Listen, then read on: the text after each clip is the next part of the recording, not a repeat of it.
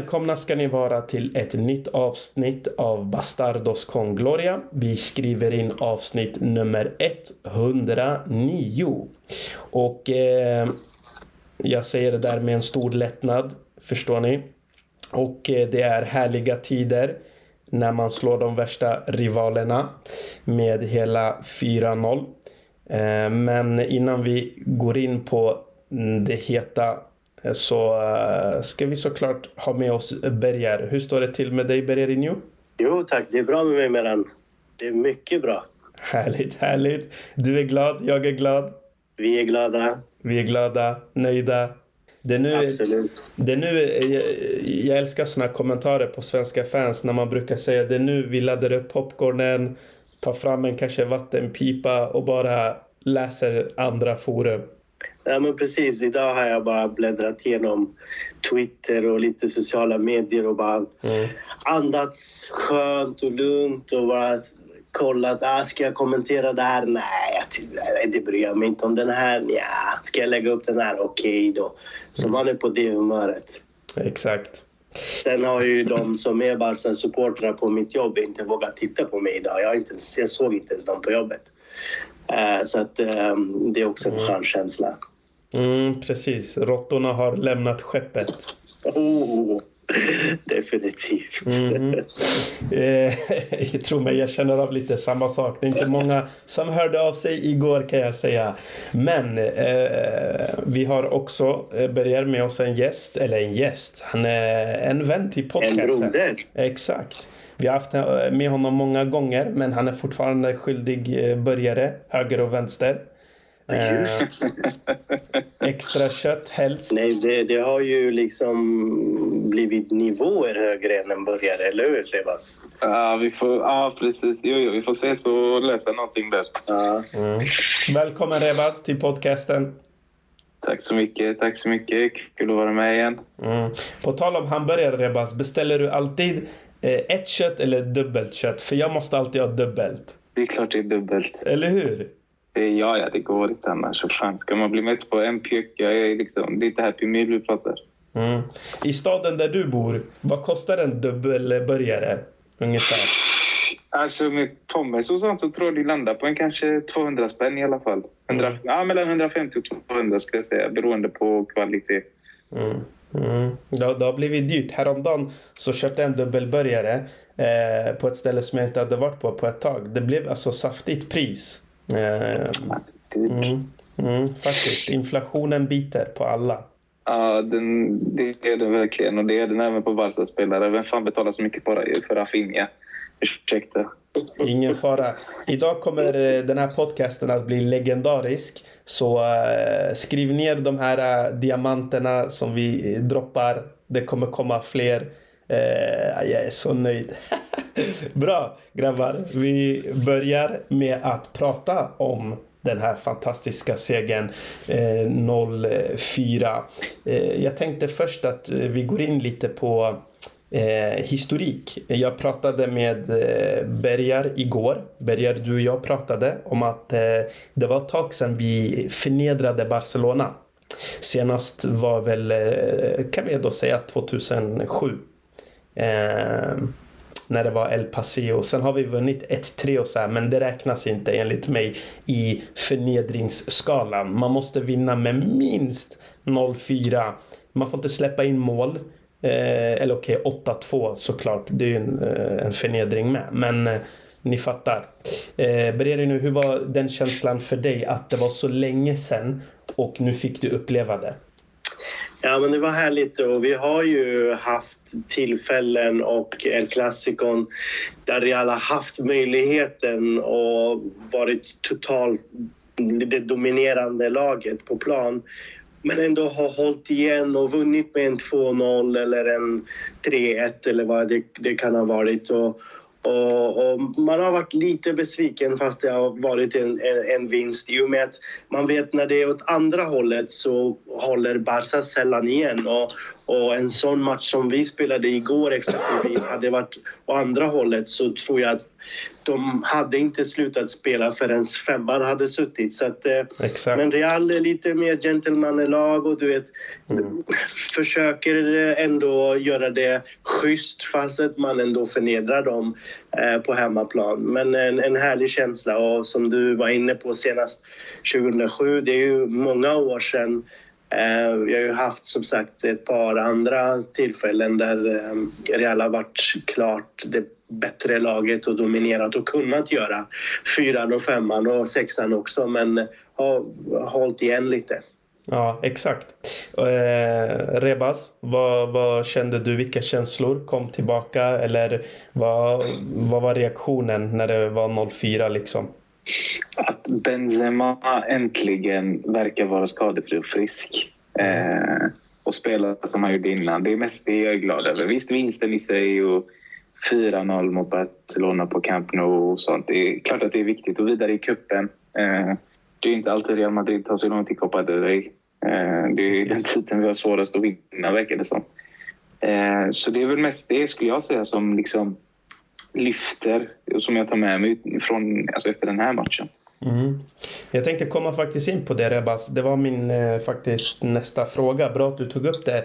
Vad, vad ni känner att ni tar med er förutom det här eh, resultatet. En sak taktiskt som jag i alla fall tar med mig. Eh, det är att vi hade eh, på länge tyckte jag. Eh, eller eh, vi har haft det innan men inte så mycket. Det var en vettig högerkant. Det tar jag med mig. Och jag hoppas att Ancelotti kommer att fortsätta använda eh, den här taktiken. Det, det, det, går inte att bara spela på Vinicius och, eh, och eh, eh droppa en, eh, en, ett mirakel. Det, det går inte. Det, även om det är Ramadan, men du vet, det går inte att droppa eh, mirakel varje gång eh, och, och, ge bollen till Vinicius och så ska han göra någonting helt galet. Det, det funkar inte så. Och så är Benzema isolerad. Eh, man måste ha en högerkant och jag tycker högerkanten faktiskt, det var fina kombinationer. Man överbelastade ibland där med Modric, Carvajal, Valverde, eh, Rodrigo. Så jag tycker det var verkligen fint att se och det tar jag med mig nu här framöver. Är att nu kanske vi har en till kant att hota med. Inte bara vänsterkanten. Vad säger du Berger? Vad, vad tar du med dig förutom resultatet 0-4? Ja, absolut. Eh, jag håller med dig att eh, det var härligt att se och vi har också diskuterat kring att eh, Ancelottis fotboll... Det funkade ju det här med Vinicius och Benzema förra säsongen. Men det går inte att göra det ytterligare en säsong till. Och Barca hade läst av den i ett par El Clasico så de kunde liksom isolera Vinicius. Och någonstans så kände man att men byt kant utmana Balde till exempel som gärna vill ta sig in på offensiv plan halva. Utmana eh, mittbacken precis bredvid om det är Alonso eller Christensen som är lite svagare än Condé och Rauco. Så man hade ju stått och väntat på det där att det skulle hända och, och, och, och härligt att det gjorde det och det gav resultat och man känner att, lite stolthet över att, mm. att det verkligen funkade. Eh, det jag också tar med mig från den här matchen det är ju att eh, Alltså hur fantastiska Real Madrid är när det väl gäller utslagsmatcher. Alltså att eh, ha fokuset i samtliga lagdelar från målvakt till backlinje, mittfält och anfallarna och verkligen behålla det här maximala eh, eh, liksom fokuset under eh, framförallt första halvlek som händer under matchen, det kommer vi in på. Men, men eh, så att, eh, ja, taktiskt absolut, det finns ju mycket att prata om, men, men just det här eh, maximala fokuset från varje lagdel och den insatsen. Mm. Ja, exakt. Vi kommer komma in på matchdelen och det ska vi göra lite nu tänkte jag. Rebas, om vi pratar om matchen i sig. Det började lite svagt men det blev bättre och bättre. Eh, vad tyckte du var nyckeln till att, det, att matchbilden eh, förändrades? Finns det något större svar än att Real Madrid gjorde första målet helt enkelt?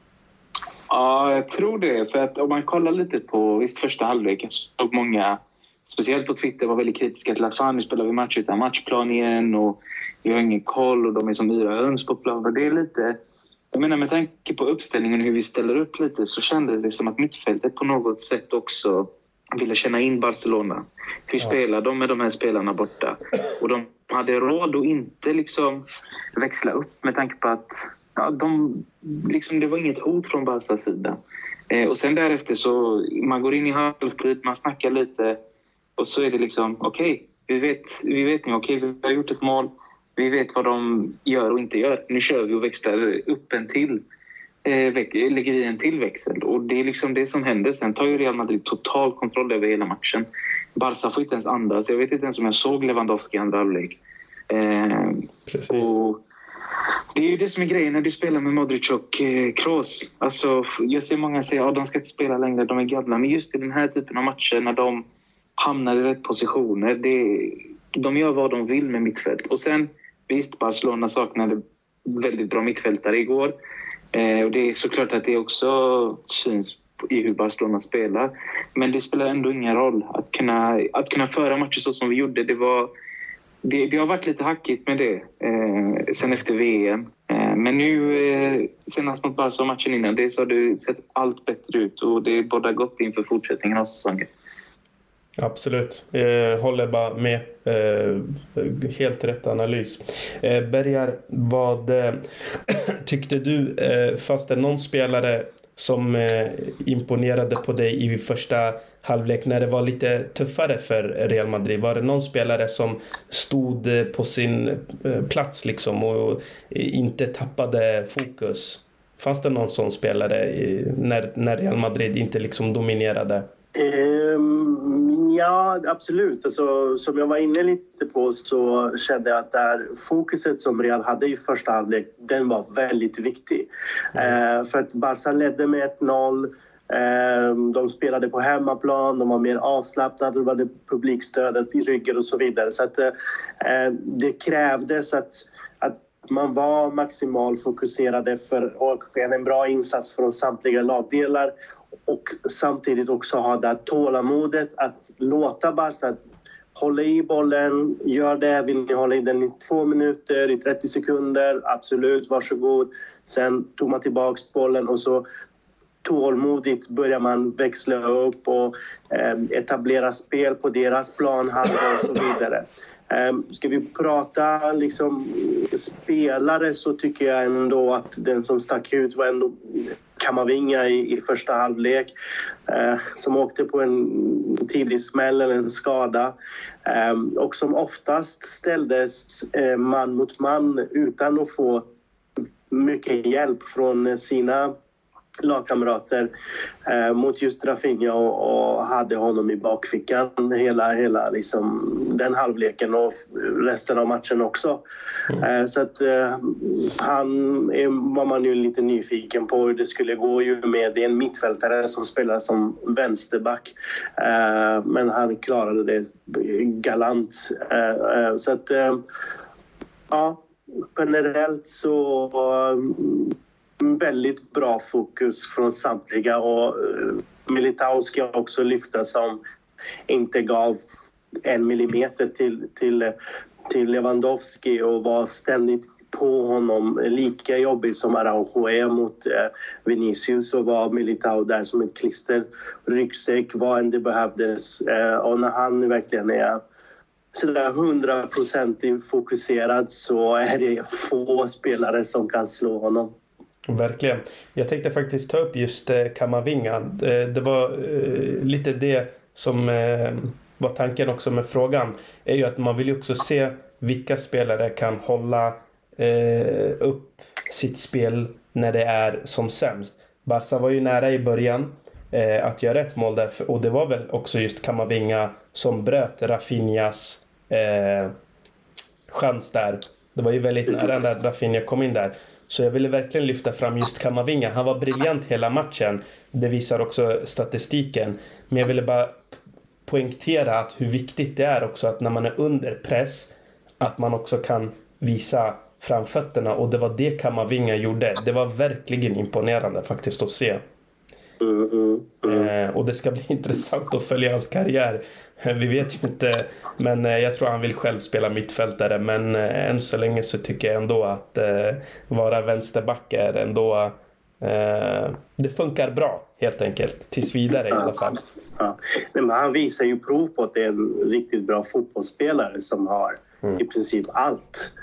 Uh, lägg ut Gavi som högerback och så får han möta Vinicius så får man se vad som händer med den grabben. Uh, men, men jag menar, han, är mittfältare men går ner som en vänsterback och gör det egentligen perfekt. Jag tror inte Rafinha var förbi en enda gång och Nej. han stängde ner där totalt. Mm. Uh, och en sak till jag skulle vilja lyfta kring just det här insatsen eller fokuset som Real Madrid hade var ju att um, Barca tryckte framåt precis som de gjorde i Liga Klassikot senast innan pausvilan och fick till kvitteringen.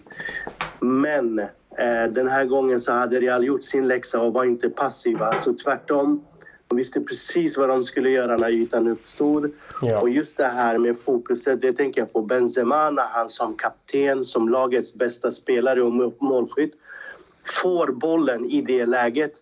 Jag tror alla förutom Benzema försöker avsluta det som en nia. Eh, Men istället så litar han fullständigt på Vinicius och spelar tillbaka bollen snett bakåt så att, eh, istället för att avsluta själv, det vill säga. Så att, eh, det, det var otroligt att, att se det också. Där har vi också brustit några gånger i tidigare klassiker som vi var inne på. att eh, man har inte riktigt haft huvudet med sig för chanserna har dykt upp men Real har missat dem. Men igår var det så här, ge oss bara en centimeter så ska vi ta vara på det och det gjorde de. Verkligen. Eh, på tal om Karim Benzema då, Rebaz. Tror du att det finns en chans att han kan vinna Ballon d'Or? Mm. Nej. Nej. VMet blev för stort. Eh, Kanske lite drygt svar, men det har, tror jag, att göra med VM. Mm. Eh, det är alltid ett färgat år när det blir VM. Eh, han spelade inte i VM och det tror jag kommer spela stor roll. Mm. Så som det ser ut just nu så vinner vi heller inte ligan. Hade vi haft en trippel där han liksom vinner skytteligan, eh, vinner kuppen och avgör eh, och liksom direkt avgörande som han var igår och även Champions League liksom, så hade jag kunnat tänka mig att absolut att det hade varit en möjlighet. Men tyvärr så tror jag inte att han har en chans på den. Eh, Nej. Nej, väldigt Tyvärr. synd. Ja, det är faktiskt tråkigt för att eh, han eh, har haft otur med skador. Eh, och det är som du säger, det är exakt nu man behöver få igång Karim Benzema. Det är också någonting som vi definitivt måste ta med oss. att Har vi en Karim Benzema i form, ja men då kommer Champions League bli en helt annat. Och eh, ja, vi ser ju hur viktig han är för laget när han är skadefri. Eh, och då är han världens bästa anfallare faktiskt. Utan Och, tvekan. och utvilad skulle jag säga. Precis. Eh, fick en välförtjänt vila under eh, landslagsuppehållet och man, man såg på honom efter Liverpool-matchen att det räcker nu. Alltså jag måste verkligen få vila. Mm. Det bara skrek om det i, i senaste klassikot också. Eh, men han får vila, återhämta sig och smälla dit två hattricks på fyra dagar. Ja, precis det man behöver nu inför Champions League-slutspelet. Verkligen. Ja, i helt sjukt form och han är... Ja, det, man kan inte säga så mycket. Det, ja, det är Ramadan. Det är det som är grejen. det, Man, man hade man lagt VM under Ramadan så hade. Benzema själv tagit den ensam. ja, sätta hela mitt liv på.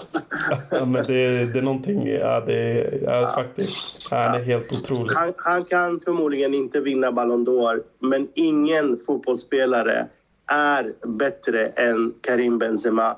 Var det förra året eller är det just nu? Den nivån, den högsta nivån som han visat, den är, den är, det, det är ingen som slår den. Mm. Inte just nu. Och jag tror att poängmässigt så ligger han högst av alla eh, i Europas topp fem. Men, eh, men nivån, spelet, alltså när han väl spelar tillbaks till Vinicius där, när han väl får chansen eh, i, i, andra målet. Mm. Hur kylig han är. Och tre, alltså det, det är otrolig spelare. Det, det är bara han som kan göra det nu. Verkligen. Ja, vi får se framåt här då hur det kommer gå för Don Karim. Men det ser verkligen ljust ut. Eh, på tal om eh, halvlekar, vi pratade lite om första, andra, det är mycket om målen. Men Rebas, den där assisten från Vinicius, alltså hur förklarar man den? Mm. Den är ju olaglig i vissa länder. Det är så, det är så hög teknisk nivå på det numret så det, det går nästan inte att förklara. Alltså så här. Mm. Det finns fotbollsspelare och det finns fotbollsspelare. Det, det där han gör, det är absoluta världsklass. I den farten, med den uppfattningen och den leveransen. Det är så svårt att göra det. Alltså det ser så, det ser så vad ska man säga, nästan retsamt ut att det är så enkelt för honom att göra det. Och så liksom, om du skulle gå ut och försöka göra det, och det här är riktat till alla som typ spelar division 5, 6, bara för skojs skull. Liksom. Mm. Försök göra det på en träning. Det, det går inte. Det, det, är liksom... Det är på så hög nivå. Den är så fantastisk och vältajmad och allting. Man håller bollen perfekt tills det är dags att släppa den. Och så är det liksom bara magi ja. över det hela. Mm. Och det, det, det är lite det som är Vinicius just nu. Jag menar, många sitter och kallar honom ja, han är bara bra en säsong. Alltså one season wonder. Och det är samma med Benzema. Och folk bara pratar om att de har haft en bra säsong och förra året var de fantastiska. Men vad fan, kolla hur mycket poäng de båda har gjort. Mm. Det är liksom enligt, enligt mig den farligaste duon i Europa. Den enda som konkurrerar är Oshimen i Napoli med eh, Kvaratskhelia. När du mm. snackar om duo. Alltså det, de är på så hög nivå tillsammans så det är helt löjligt. Uh, så nej, alltså han är, han är out of this world på alla sätt. Den mm. assisten är bara... Det är liksom bara ett uh, trademark för vad han kan göra. Det, det här, han gör såna grejer nästan varje match. Verkligen. Mm. Eh, om, om vi tittar på lite där om det de säger då om eh, snabbheten. Va, vad händer när han förlorar snabbheten? Eh, vad kommer hända då med honom? Eh... Han kommer inte, när ska han förlora den? Mm. Alltså det är också en sån grej. Visst, han kanske förlorar den. Men när är det? Ja, han kanske är 32, 33, 34. Mm. Jag menar, Messi är inte lika snabb som han var förr. Han spelar fortfarande bra fotboll. Grejen är Vinicius kommer ju växa som fotbollsspelare under de här åren. Han kommer bli mer intelligent. Han kommer fatta vad det innebär att ta... Alltså när han ska utmana och inte. Han kommer inte vara lika rå när han är äldre. Men med tanke på hur hög tekniska färdigheter han har, alltså hög nivå han har på sina tekniska färdigheter, ja. så ser inte jag något jag ser inget stopp i hans utveckling och sen även om hans speed skulle gå ner så kommer han kompensera för det på så många sätt. För man får inte glömma, han spelar i Real Madrid. Det är en klubb som verkligen ställer krav på spelarna och då kommer han utvecklas hela tiden. Och löser han inte det, då kommer han vara någon annanstans. Men eh, nej, alltså the sky's the limit. Den killen kan vinna Ballon d'Or. Det är bara vissa grejer han behöver slipa på. Men Exakt. Han, eh, för mig är det en topp 10-spelare i världen och det är inte ens en diskussion. Mm. Nej, jag håller med. Alltså, han visar hur klok han är redan nu i spelet. Och hans passningar är också på en annan nivå. Alltså, det, det, det, det är sjukt hur han hittar sina eh, vet det, medspelare. Det är också på en annan nivå, tycker jag. Verkligen. Verkligen. Mm. Eh, ja, Bergar, vi har lyft fram ganska mycket om den här matchen. Eh, är det någonting mer vi har eh, missat som vi ska lyfta fram? Eh, missat och missat? Nej, egentligen eh, inte. Skönt att eh, Carlo Ancelotti hade gjort sin hemläxa som vi var lite inne på. Mm. Eh, och blottade Barca och Xavis svagheter. Eh, precis som eh, Bayern München gjorde, eller Inter eller Man United. Eh, men nu blev det också en smäll på hemmaplan i Spanien, i Katalonien på hemma, alltså, hemmagräset. Eh, så att det, var, det var ju skönt. Också. Kul att du tar upp det. Vad, vad, vad får jag bara ställa en fråga här? För jag tänkte ändå ställa den frågan faktiskt. För nu när Rebaz också här. Det är kul att höra lite olika perspektiv. Jag tänkte börja. Eh, vad är gränsen för dig någonstans för att Ancelotti ska få stanna kvar? Vinner han Copa del Rey och inte Champions League, är det acceptabelt? Eller måste han vinna alltså, Champions League? Nej, alltså grejen är så här. För mig, när det gäller Carlo Ancelotti, mm. det handlar inte om vilka titlar han vinner. Det handlar om... Alltså, profilen Ancelotti är alltså, kanske den bästa för att, för att leda Real Madrid eller för att sitta på Real Madrid. Det är en gentleman som är med i en gentlemannaklubb. Så enkelt är det. Mm. Eh, och dessutom så är han en fantastisk tränare. Det är inte så att, för att jag läser och hör att folk säger när ska Real ta in en, en, en bra tränare. Det här, är, det här är en riktigt bra tränare. Det här är en, en räv. Mm. Man såg igår när han klär av Xavi liksom på hemmaplan. Sådär. Mm. Eh, det enda är att Real och truppen behöver handskas lite annorlunda för att få in en kontinuitet i ligaspelet. Mm. Och Carlo Ancelotti är en tränare, som vi såg igår, som en jäkel när det är utslagsmatcher. När det är Champions League, när det är kupper och så vidare. Jag tycker personligen, och vi har varit inne på det tidigare också, att Real har så pass bra trupp och han kunde ha hanterat det hela bättre, lite mer långsiktigt tänk än att tänka match för match. Startelva, Modric, Benzema, Kroos och liksom Vinicius, även om han är ung och ska orka. Liksom. Men han har insisterat så mycket på sina spelare så att har blivit så här att det är många som jag säger inte att de förtjänar speltid, men det där lilla 5, 10, 15 som Benzema får vila är avgörande för en stor match. Mm. Eller en utslagsmatch senare. Mm. Förra säsongen, jag ska inte dra ut på det, Nej. så ändrade han på sig och blev den profilen eller den figuren som vi ändå Real-fan har blivit vana vid, speciellt med Zidane 2016-17 när vi hade A B-laget, det var rotationer, det var liksom alla var delaktiga. Um, Cristiano fick vila, han fick inte ens åka med på vissa uh, ligamatcher för att det fanns en långsiktig tänk och man ville verkligen uh, ta det där. Uh, när han inte anpassar sig till att föra Real Madrid till i alla fall en bättre ligasäsong eh, och insistera på sitt, då, blir jag, då ifrågasätter jag hans position. Så det handlar inte om vilken titel. Vi vet ju att han kan vinna titlar. Och vi vet ju att Real Madrid gör många mål, kan spela fantastisk fotboll mm. under Carlo Ancelotti. Men det är det där lilla sista är han beredd på att till exempel, ja, men låt oss säga att du blir av med Mariano och Druzzola, eh, Hazard och tre till. Men de som kommer in vill jag se få kontinuerligt med minuter eh, för att ge dessa, eller startelvan i alla fall, tid att andas, tid att återhämta sig och tänka långsiktigt. Mm. Härligt. Eh, Rebas, vad tycker du? Alltså, jag vet att eh, det finns absolut grejer att kritisera när det kommer till Ancelotti. Eh, och det köper jag.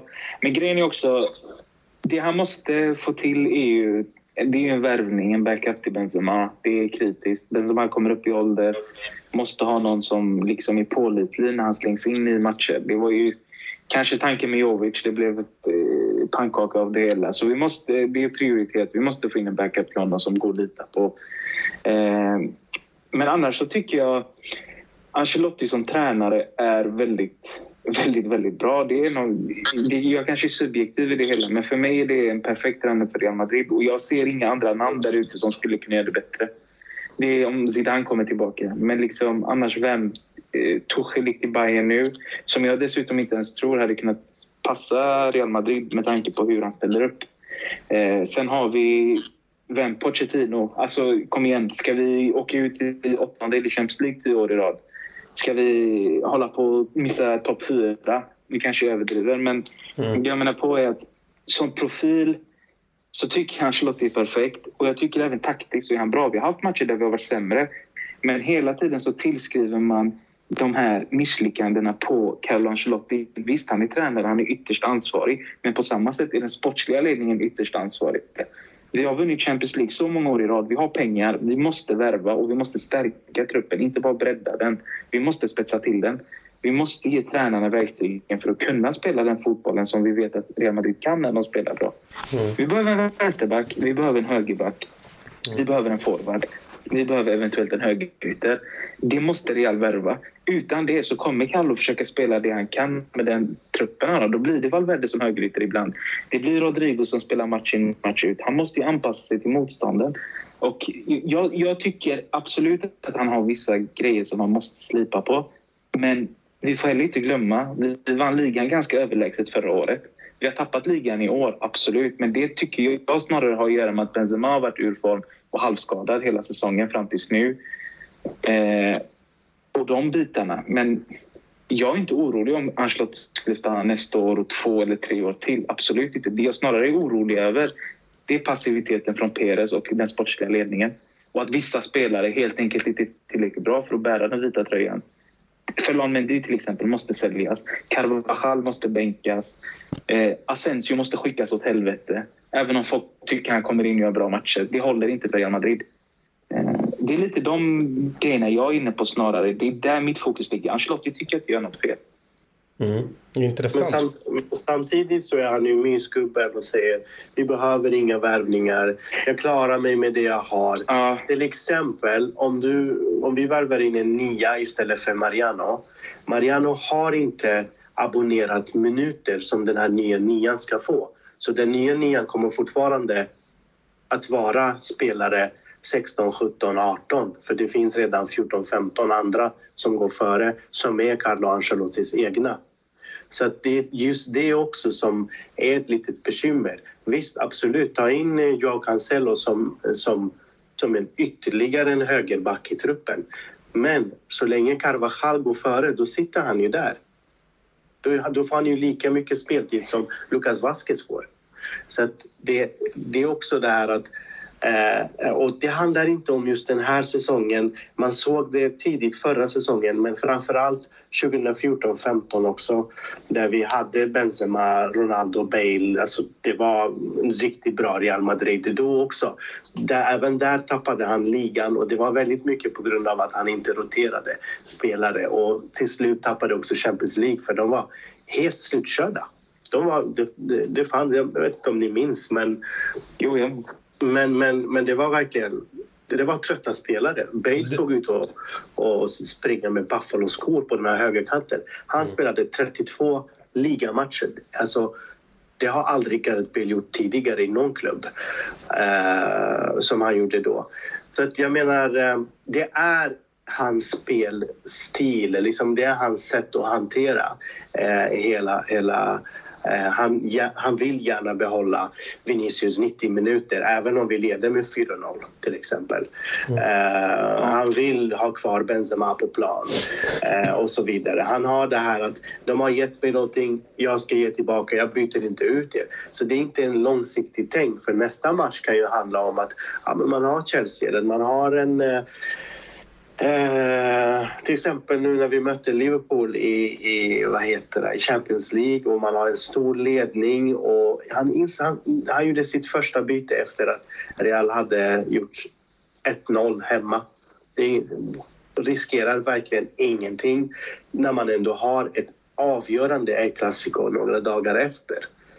Så det är lite, lite det också jag tänker på. Sen har vi också pratat om hans eh, grundspel om man säger så. Att eh, det inte är passande för, för alla spelare i, i, i truppen. Eller för, eh, man måste ha en väldigt hög intelligensnivå för att kunna hantera. Det måste vara Kroos eller Modric för att kunna gå in på mittfältet och dominera på så sätt. Visserligen så har ju Ceballos och de här eh, Asensio som jag gillar till, till skillnad från dig Rebas.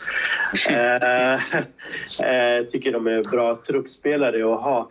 Eh, de har ju liksom steppat upp och visar ändå att ja, men, vi fattar det här nu med Ancelottis fotboll men det gör inte alla.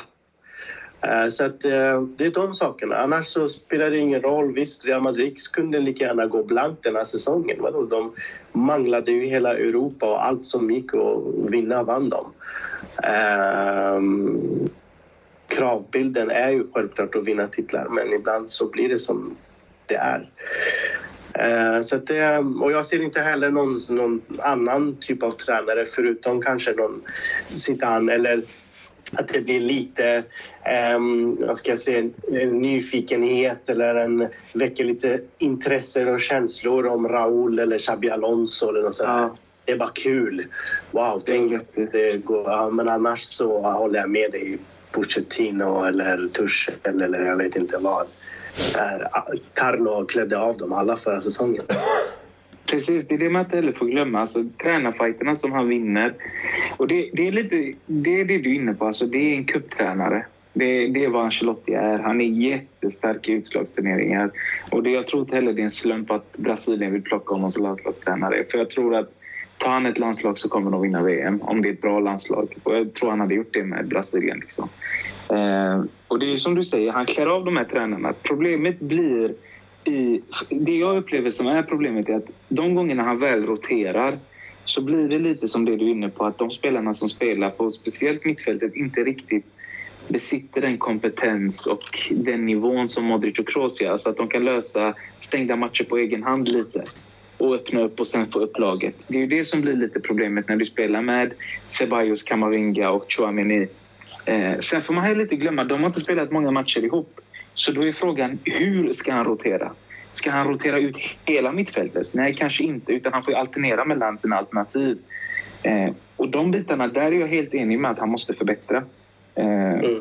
För får, får, han, får han till det och dessutom också, liksom, säg att vi får in en Raúl Thomas typ istället för Ben som spelar kanske var tredje match och kommer in när vi har en ledning eller, eller så så, så, så tror jag det kan bli väldigt bra. Problemet är ju också att Benzema är väldigt hungrig. Han är, han är på en nivå där just nu att han spelar 90. Det är liksom, du byter inte ut honom i 85 även om det står 3-0 för han kan lika gärna 2-3. Precis, och han är kapten och han jagar siffror. Han, är lite, han har blivit lite besatt som Ronaldo har varit. Mm, mm. och han har liksom kommit han luktar blod. Ja, exakt. Men det är ju det. Och det är svårt att byta ut en sån spelare för du vet också att okej, okay, Säg att det står 2-2 och du ska ta ut honom för att han ser trött ut. Ja, och så kollar du på bänken. Vad är alternativet? Det är en smällfet Hazard eller så är det Mariano med nudelhår. Okej, okay, kasta in dem. Vad är det? Jo, vi kanske kan få en halvchans, men Benz kan göra något från ingenting. Så det är också det här, det, det, är det som jag tror är lite hans... Ja.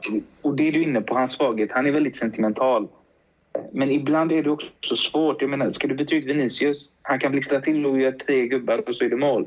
Sen kan han ha en match där han är jätteuppvaktad av eh, Araujo med två defensiva mittfältare för att Barca-fansen på Twitter ska skriva att Araujo har ätit honom. Jag menar, tre division, tre division 1-spelare kan äta Vinicius om de går tre mot en på honom. Ja, exakt. Eh, han åt bara luft, Araujo, ingenting annat. Nej, men, men så är det ju. Alltså det, vi var inne på om han behöver vinna titlar eller så. Mm. Det handlar faktiskt inte så mycket om det eh, enligt mitt tycke. Så, utan det, han har ju skruvat på vinnarkulturen, DNA och det här med Real Madrid. Så, så det, det är precis som handen i handsken. Mm. Eh, men sen vill jag ju, nu när vi ändå pratar om ledningen, jag önskar ju att han också, likt Sisu, att han ställer lite krav också. Hey, jag, jag vill ha en italienare, jag vill ha Barella som eh, eh, eventuellt kan påminna om Modric eh, eller kan eh, täcka upp den ytan när jag behöver rotera, till exempel. Eller jag, jag vill ha min, eh, min nia eh, som jag kan eh, ta in. Det, det, finns ju ingen spelare som är i truppen som är Carlo Ancelottis värvning, så att säga. Utan han har tagit truppen som han har fått, vilket händer i Real Madrid. Det är så man får handskas som tränare. Man får en färdig trupp och så får man ta hand om det. Men eh, samtidigt så är det ingen uppifrån som sätter press på honom och vilka han ska spela och vilka han inte ska spela. Eh, och säger han att han är nöjd så säger de ja, absolut, du är nöjd. Vi vill ha Mbappé, men om du är nöjd eh, så håller vi där. Och det sa han ju innan säsongen till exempel att Eh, vi har Hazard att spela med och han ska få mer speltid och han behöver speltid för att kunna komma igång. Och så går säsongen igång och man leder så här med 3-0 hemma och han gör bara två byten och man sitter där och tänker okej, okay, du, vill, du litar inte på honom. Men ta med i alla fall två stycken Castilla-spelare som du kan kasta in så de får några minuter. Gör någonting bara. Och det är det som har stört mig under säsongens gång. Att många gånger så väljer han att låta bli att göra det bytet eh, istället för att göra det. Eh, sen vet man inte, det kommer en match, det kommer en tid då man behöver nudelhår eh, Mariano en, en fem minuter eller en tio och har han inte spelat sen september då är det ju bara tack och adjö. Men har han fått ett par minuter för någon vecka, en månad sen så kanske han kan göra en bättre prestation också. Så, att, det. Ja. Nej, nej, så är det. Alltså, spelare behöver kontinuitet. Det bara är så. De behöver speltid för att kunna komma i farbox. Får de inte chansen så är det liksom... Får du inte matchtempo så är det omöjligt för dig att prestera när du väl ska komma in. Jag menar som Hazard när han kom in senast mot Valladolid. Eh, blev chockad över att han blev inbytt. Ja. Ser också mycket, vilket är väldigt... Det, det, det är tragiskt att det har blivit så. Sen ja. kan jag tycka också att visst, Ancelotti har ett stort ansvar i det. På samma sätt som Hazard också har ett ansvar i det. Absolut. Eh, it takes two liksom. Men jag, jag är helt enig. Jag håller med dig helt och hållet. Vissa spelare ja. måste få mer speltid. Och jag tycker det, det är lite det som är både Ancelottis nackdel, men även Zidane. Bytena kommer för sent, för ofta i vissa matcher. Mm. Det är liksom, de, de väntar på det, väntar på det, väntar och så minut 72, ja. fyra byten. Okej, okay, det har stått 4-0 i en kvart. Gör det tidigare. Ja, exakt. För att förra säsongen, om vi pratar om det lite kort. Mm. Efter PSG-matchen så hände det någonting med Carlo Ancelotti. För då kom det det här tidiga bytet som vi längtade efter eller som, som vi hade alltså ropat, efter, skrikit efter en hel, eh, halv, ett helt halvår. Liksom. Eh, då kom det ju liksom, ja, 60, minut, 60 minuten ut med eh, uh, Kroos, in med kammarvinga eller det kunde ske byten redan i halvlek och så vidare. Så att, och då fick man ju syn på att hela truppen alltså enades på ett helt annat sätt och jag minns den här förlängningen mot City där Vallejo spelade och Lucas Vasquez var på plan. Det var så här, alltså hur kan Real spela med de här spelarna? Ingen av dem har spelat på länge och ändå klarade av uppgiften och gick vidare och tog sig till final. Det, det kändes som en, liksom, en trupp, ett lag som var mycket starkare än, än någon, någon annan och man vann ju det, det hela eh, till slut. Och senast mot Valladolid när Hazard kommer in och han gör sin assist och Vallejo får speltid och Odriozola. Jag, tänker, jag kan tänka mig att omklädningsrummet bara känns ju mer harmoniskt och alla är glada och alla liksom hoppar av glädje och alla har fått minuter, alla är nöjda liksom. Mm. Men när det väl inte händer och man måste förlita sig på Benzema och trots skad, för det här är ju, jag pratar om är ju självklart ska Rodrigo som sitter på bänken gå före Hazard.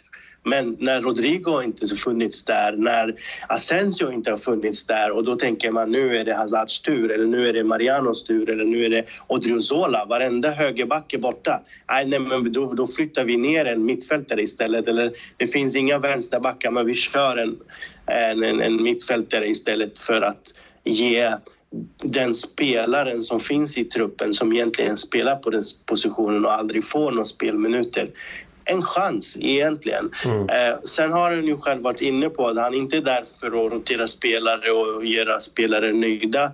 Han är där för att vinna matcher. Och det är det jag tänker är metodiska, långsiktiga. Det krävs i ligan för att slåss om ligatitlarna. Och ligan är inte bra, men den är mer konkurrenskraftig och med att Barca är bättre än förra säsongen. Annars är liganivån på samma. Atletico, Villarreal och resterande är på samma som förra säsongen. Så när man vet att okay, konkurrensen där i toppen, den är lite tuffare och då behöver jag Benzema, Modric och de Precis som igår, jag behöver dem utvilade. För när de är utvilade, det är ingen som kan ta dem. Det är, ingen, det, det är hattrick som, som händer.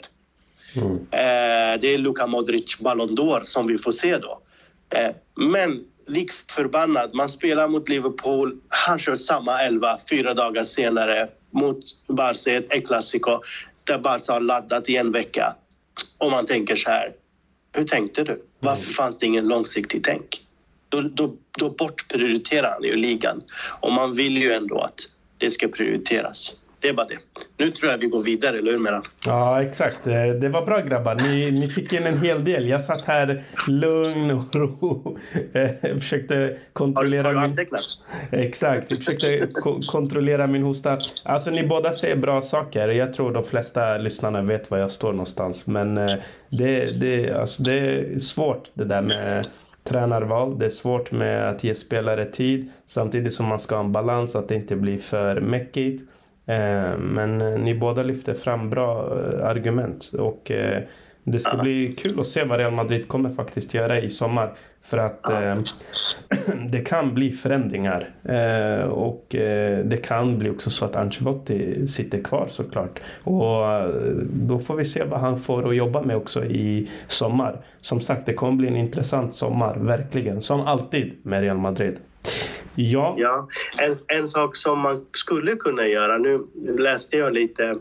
om att eh, sonen Davide är ju eh, liksom på väg bort nästa säsong. Mm. Eh, det är ju många klubbar som rycker i honom också för tydligen så är han ju eh, en välutbildad tränare och han mm. syns till väldigt mycket. Eh, om, om han skulle försvinna och där bredvid Carlo om han skulle få en Raúl eller en, ja, mm. en Arbeloa eller en, jag vet inte. Om det hade gjort någon skillnad. Ja, det är som sagt, tränarval med Real Madrid, det är inte enklaste. Eh, det, alltså, det är en god tanke, men eh, sen ska det också funka.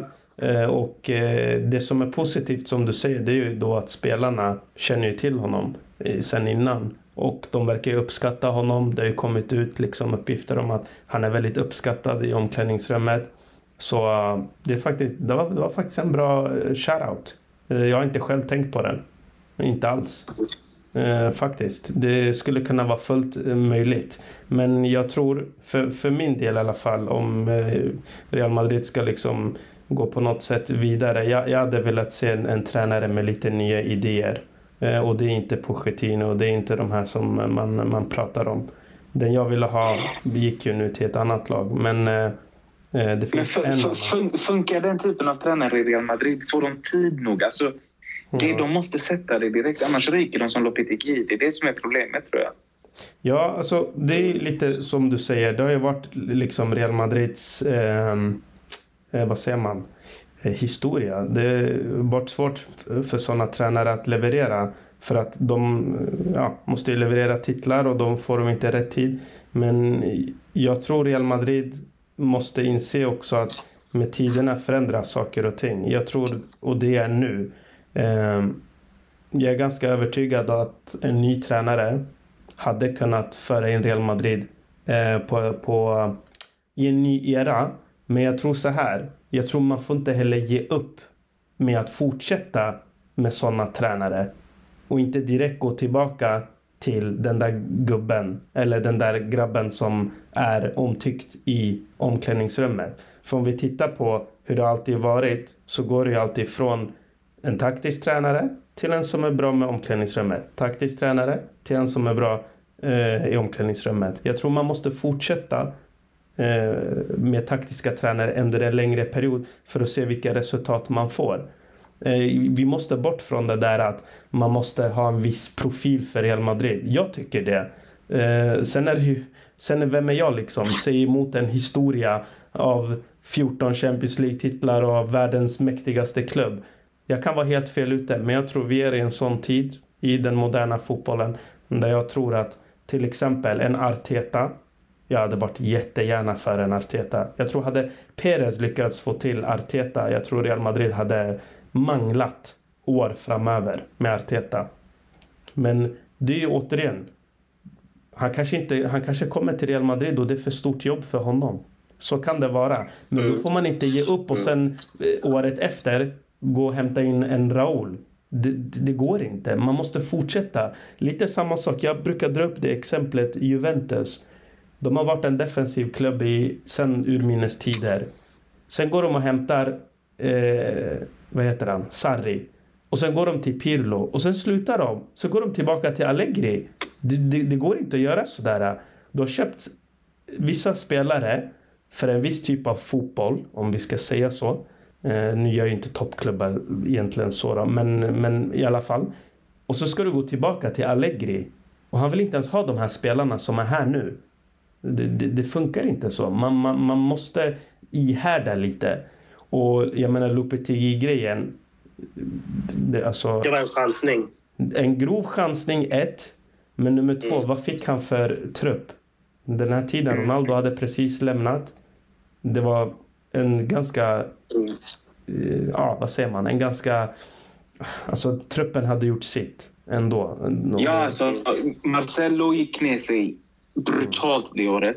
Ja. Du har Modric som var helt ur form efter VM. Mm. Eh, och så, alltså det är klart att de, de grejerna spelade stor roll. Och jag tror, jag tror, med tanke på det man märkte när han lämnade, det var ju Kroos kärlek till honom i alla fall. Mm. Eh, hur han efter så kort tid liksom hyllade honom och sa att det var ett geni, en brutal tränare och han hyllade honom jättemycket. Mm. Alltså den, jag tror Lopetegui var, det var tränaren som kom i helt fel tid. Ja, jag tror faktiskt att han är en av få som hade passat i Real Madrid. För att, enligt mig så verkar det vara en väldigt dynamisk tränare. Eh, mm. han är väldigt anpassningsbar till sin trupp. Mm. Men har han inte spelare som är på en viss nivå, då blir det svårt att spela fotboll. Och kolla till exempel den matchen vi gör mot, det Roma i Champions League borta? Mm. Eh, men Lopetegui, det kan vara en av de bästa matcherna jag sett Real Madrid göra. Alltså de senaste tio åren. Mm. Det var sån total dominans och de spelade så bra som ett lag. Hade ett väldigt tydligt grundspel och taktiskt perfekt. Och det bara löptes igenom i alla aktioner och i allt Real Madrid gjorde. Men det är ju det, alltså det ska ju det ska komma in i rätt tid. Jag tror inte Real Madrids trupp är redo för att ta in en sån tränare nu. Mm. Det, det, är en föråldrad trupp det, det, det, kan bli annorlunda. Det är många spelare, så man får inte glömma det, spelar på högsta nivån, absolut. Men de är bekväma vid att ha det på ett visst sätt. Mm. Och det är liksom, det är Zidane Ancelotti, du vet vad som gäller. Det, det är ganska snarlik fotboll, även om jag tycker att Zidane kanske har lite mer taktiskt defensiv approach än vad Ancelotti har. Ja. Eh, Helt annan flexibilitet. Mm.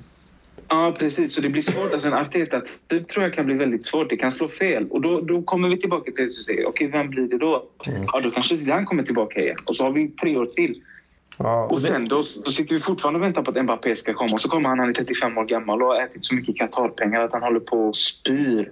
Mm. Eh, så det, det, ja, jag vet inte riktigt. Det, det är ett svårt läge. Eller ska man fortsätta som man gjort tidigare ja, och bara bry sig om att vinna titlar och skita i hur det ser ut? Mm. Eller ska man välja en ny väg och liksom försöka skapa ett eh, tydligt spelsätt, lite som Barcelona? Det är så här Real Madrid ska spela fotboll. Mm. Uh, och det är som du säger, allt är timing. Alltså, du vet, till, till exempel, bara, bara så här, du, för du är inne på rätt sak. Det här med timing, det är som du säger. Alltså Lopetegui, tittar man på hans statistik, för att gå tillbaka till honom. Han hade sjukaste mm. statistiken. Och vilken statistik stack ut? Kommer du ihåg? stolpträffarna, ribbträffarna. Mm. Han hade ingen målskytt. Ronaldo hade precis lämnat. Och alla de andra svek honom. Alltså Isco var skräp det året. Asensio... Bale var bra till skadan. Exakt. Det är det jag menar. Han skadade sig så han hade ingen efter Bale. Alltså, Asensio svek honom. Alltså, det var flera som svek eh, Lopetegui vid det här tillfället. Så absolut, timing har mycket faktiskt med, med, med, med eh, framgång att göra som du säger. Det kanske som du säger, det här kanske inte är rätt tillfälle men jag tror om vi ska få maximal effekt eller maximal potential från Meni, Kamavinga, eh, om det blir Jude Bellingham, vad vet jag. Men de här unga, Rodrigo, alla de här, om de här ska, Valverde ska ta nästa steg då hade jag velat se någon tränare som kan finslipa de här killarna och få dem att maximera sin potential. Och uh, mm. där tror jag att de behöver skräddarsydda roller. Det här fria, som Ancelotti ändå har väldigt mycket av. Jag tror inte det är den vägen de här grabbarna behöver gå. Men de är ju som du säger så pass bra. Så ja, eh, man måste nästan vara lite skrämd över vilken generationsväxling som också kommer komma. Alltså Benzema ska snart, mm, Modric snart, Kroos. Vilka ska man ersätta de här med? Eh, det är också orolig över. Frågan är vem som kan hantera den övergången bäst. Och det är därför jag, jag, funderade på Pochettino. Ja, nej, nej, det är ingen fara. Det är därför jag funderade på Pochettino. Jag hatar det valet egentligen. Men jag bara tänkte idag, tänk om han är den personen att hantera den här övergången från Kroos, Modric, Benzema till de här andra. Han kommer komma in, ett spansktalande, hatar Barca, espanjol kille. Eh, sa att han aldrig kommer eh, träna Barca. Ja, men du vet sådana här små saker, tro mig, det, det, betyder ändå någonting. Alltså de spanjorerna, de, de, de kommer tycka om det där att han har sagt att jag kommer aldrig träna Barca. Det, det är ändå viktigt sådana här saker, eh, tror jag i alla fall. Eh, symbolik, jag tror mycket på sånt. Men jag tänkte på att då är det kanske Pochettino som är den bästa tränaren för att hantera den här övergången. Jag vet inte. Jag bara satt och tänkte, han kommer ha bra relation till spelarna. Eh, det kommer inte vara för styrt, men det kommer ändå vara lite styrt. Alltså så. Han kommer ha en viss balans. Sen är han ju ingen vinnare, men ja, han kommer ju ta över Real Madrid. Jag vet inte, vad, vad, vad tänker ni? Ja, men jag, jag, jag vill bara kliva in en, mm. en snabbis också. Mm. När, vi, när vi pratar om att hantera övergång, mm. jag tror att eh, Real Madrid behöver inte tänka så. Mm. Det är, eh, de har hittat eh, liksom en formulär, ett sätt att kunna hantera övergång. Alltså, jag menar, vi har ju blivit av med Ramos, Ronaldo. Det är, vad vi nämner bara de två, men ändå mm. går och vinner Champions League. Så att, och då har man Carlo Ancelotti eller man har haft Zidane på vägen. Så det har inte behövts någon som kommer in och ska hantera någon övergång utan det gör mm. truppen, det gör ledningen sa jag truppen, jag menar ledningen, eh, per automatik. De slussar ut spelare när de känner att ja, men nu är det dags och nu, nu har vi en Alaba in och en Ramos ute. Nu, nu är en, eh, en Militao kommer in och det känns som om Alltså, att man aldrig skulle hitta en Sergio Ramos eller en Varan. Mm. Eh, men man gör det ändå. Så jag tror inte man behöver vara orolig för att någon ska komma in och hantera någon typ av övergång. Ja, och det, det här skiljer sig då, det jag säger kanske från andra då. För om ledningen kommer hantera övergången, vilket de alltid har gjort, du har helt rätt, jag säger inte emot dig. Då betyder det att nästa tränare kommer inte ha så mycket att säga till om kring vilka som ska värvas in. Utan då kom, för det, det, det, det var ju en av Sidans stora klagomål. För folk som har läst det här brevet. Det var ju ett stort ja. äh, jävla kanon riktat mot Perez och ledningen när han sa ni, ni, ni gav mig inte rätt förutsättningar, jag drar. Så då betyder det att om ledningen ska göra det här jobbet ja, då, alltså, då ska nästa ja. tränare kunna hantera en trupp som inte är sammansatt av den personen. Den ska skapa relation till de här spelarna och få ut maximal effekt. Då håller jag med dig Rebaz och dig Bergar, då, om du tycker det. Att då är inte Arteta rätt, då är inte Pochettino rätt, då är inte Tuchel rätt, då är inte de här tränarna alls rätt. Då är i så fall att ta tillbaka Zidane det korrekta beslutet om det ska vara en planering av truppen från ledningen. Eller? Alltså, så, alltså saken är så här. Eh, som sagt, hantering av truppen behöver inte göras. Alltså, vi behöver inte tänka att nu måste vi ta in en tränare som kan göra mm. det här på bästa möjliga sätt. Mm. Det behövs inte. Mm. För att eh, det Zidane också var sur över, vi får inte tolka det som om det är enbart värvningar. Han menade att trots omständigheten att han spelade på liksom, eh, träningsanläggningen, det var inga fans, det var corona. Det var så att han vann ligan året innan. Han tog Real Madrid till semifinal i Champions League och det ena och det mm. andra. Haft mycket skador och unga spelare som Valverde, Vinicius, Rodrigo som behövde den tiden för att kunna ta mm. nästa steg. Att trots det var det så att han fick mycket kritik. Han borde ha blivit mer skyddad, tänkte han, från klubbens sida. Absolut. Eh, så det, och sen själv, självklart, när vi pratade om Lopetegi. Lopetegi kom in och köpte in Odriozola och tog hem Mariano Diaz för att det var två aktuella spelare för landslaget. Och det tror jag att eh, Zidane reagerar på när han väl kommer tillbaka och tänker de här två ska inte vara här. Det är inte Real Madrid-material. Mm. Det, det, det tillhör inte den här truppen. Mm. Här skulle Hakimi ha varit, här skulle kanske Theo Hernandez ha varit och så vidare. Den liksom, truppen han försökte bygga upp eller hade någon hand i det eh, tidigare. Men det jag vill säga i det här är att självklart Pochettino har många fördelar. Han har spelat i ligan och är förmodligen en tränare som eventuellt, ja, skulle Ancelotti försvinna och det är ingen Raúl Alonso och så vidare så är Pochettino eh, rätt namn om man säger så. Eh, som vet hur han handskas med La Liga och Barca och allt det här. Eh, men eh, det jag tänker på det är att eh, eh Real Madrid får eh, ut någonting utav att bibehålla den profilen eller den tränaren som de själva anställer. Nu snackar man ju om att få in tillbaks Mourinho eventuellt, jag vet inte hur mycket det är, eller gå tillbaks till sidan. Och mm. det är ju bara på grund av att om ni märker de senaste decenniet, vi kan ta eller 12, 13, 14 åren.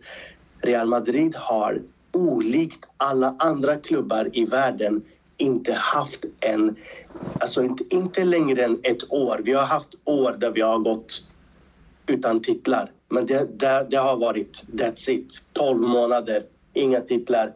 Sen har man inte haft det här dippet som Milan har haft, som Liverpool hade, som Barca har haft senaste tre säsongerna. Mm. Som eh, United har gått igenom och så vidare. Och det är för att de här klubbarna bortsett från Barca då, har ständigt försökt hitta på nytt.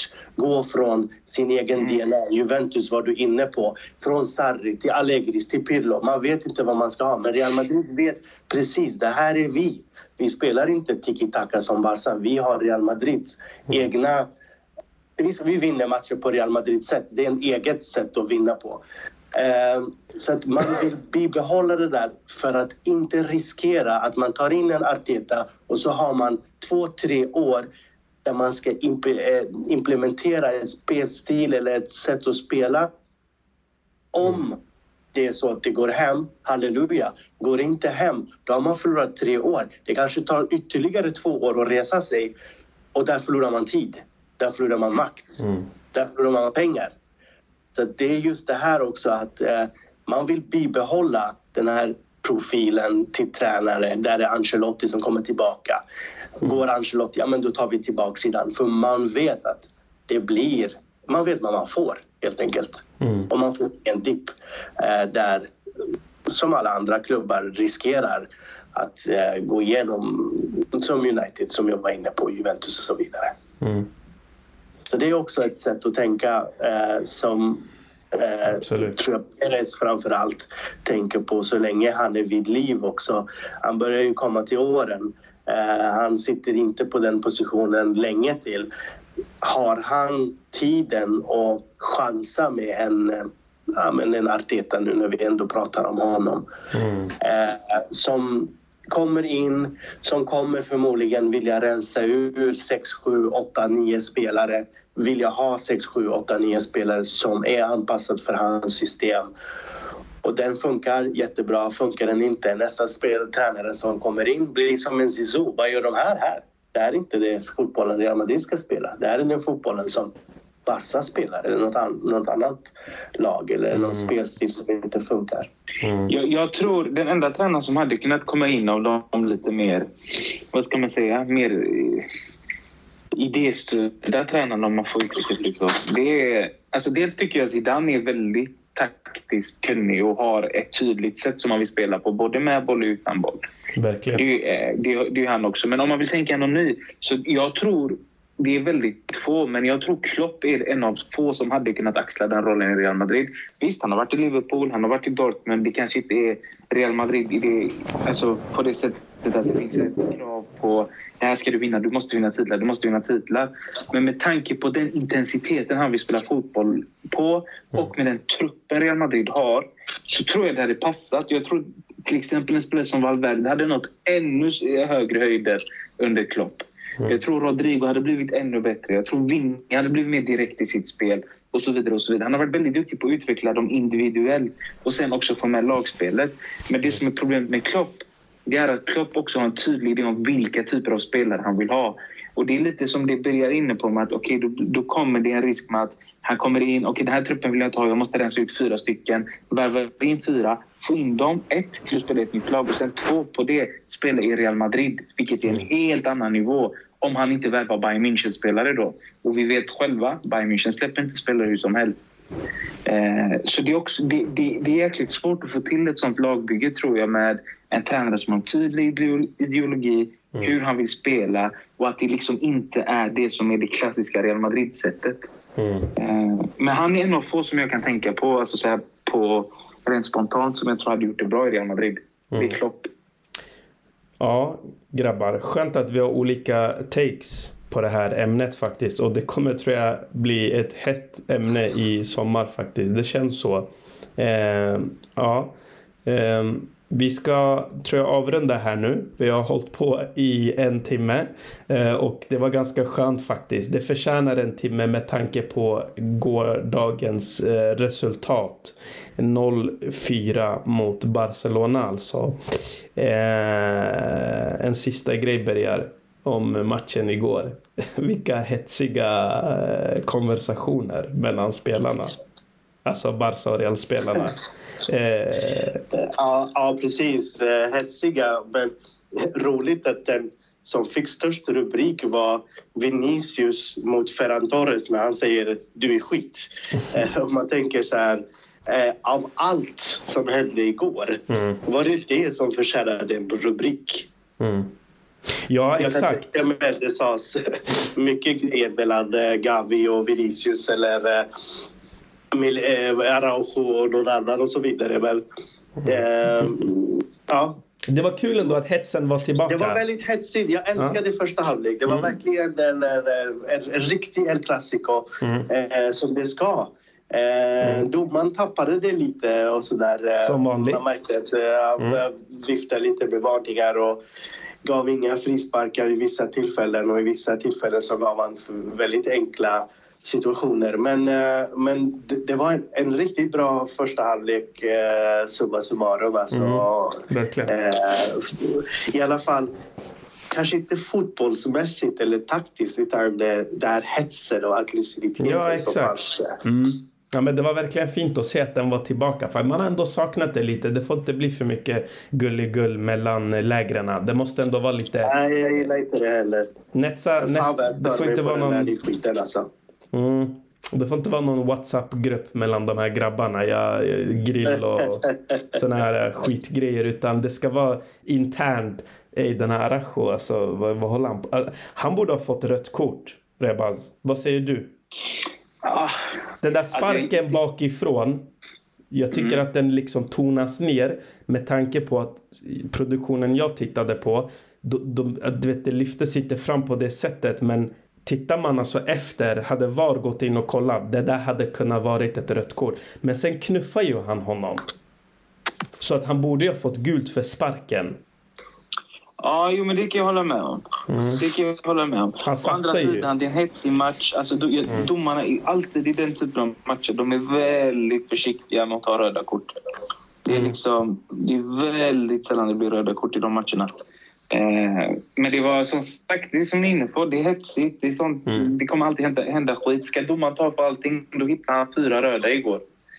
Mm. Jag menar Gavi som han går runt och knuffar på allt och alla. Ska man ta Vinny gult på allt snack som han liksom säger under en match. Du hittar röda på alla tror jag. Men absolut, Araujo det hade kanske varit värt att granskas på något sätt. Ja. Mm. Mm. Ja, det var som sagt vissa situationer var intressanta och jag, som vanligt, domarna var sk skräp. Det är så det är. Spanien. Ja, helt skräp. Värdelösa. Ja. Grabbar, 04. Vi avslutar med det. Bergar, tack för att du var med. Ja, men tack själv. Tack själva. Tack Rebas för att du också var med. Tack själv. Det var ett nöje. Grymt, grymt grabbar. Härliga diskussioner. Tack till alla som lyssnar. Fortsätt likea, dela allt det där goda ni vet ni kan. Adios.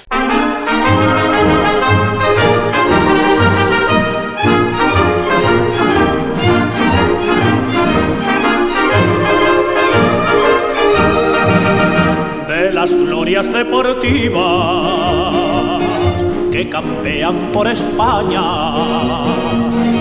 el Madrid con su bandera, limpia y blanca que no empaña, club castizo y generoso, todo nervio y corazón.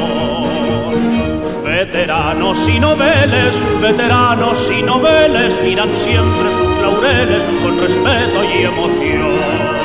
A la Madrid, a la Madrid, noble y bélico Adalid, caballero del honor. A la Madrid, a la Madrid, a triunfar en buena lid, defendiendo tu color. A la Madrid, a la Madrid, a la Madrid. a la Madrid, a la Madrid, noble y bélico Adalid, caballero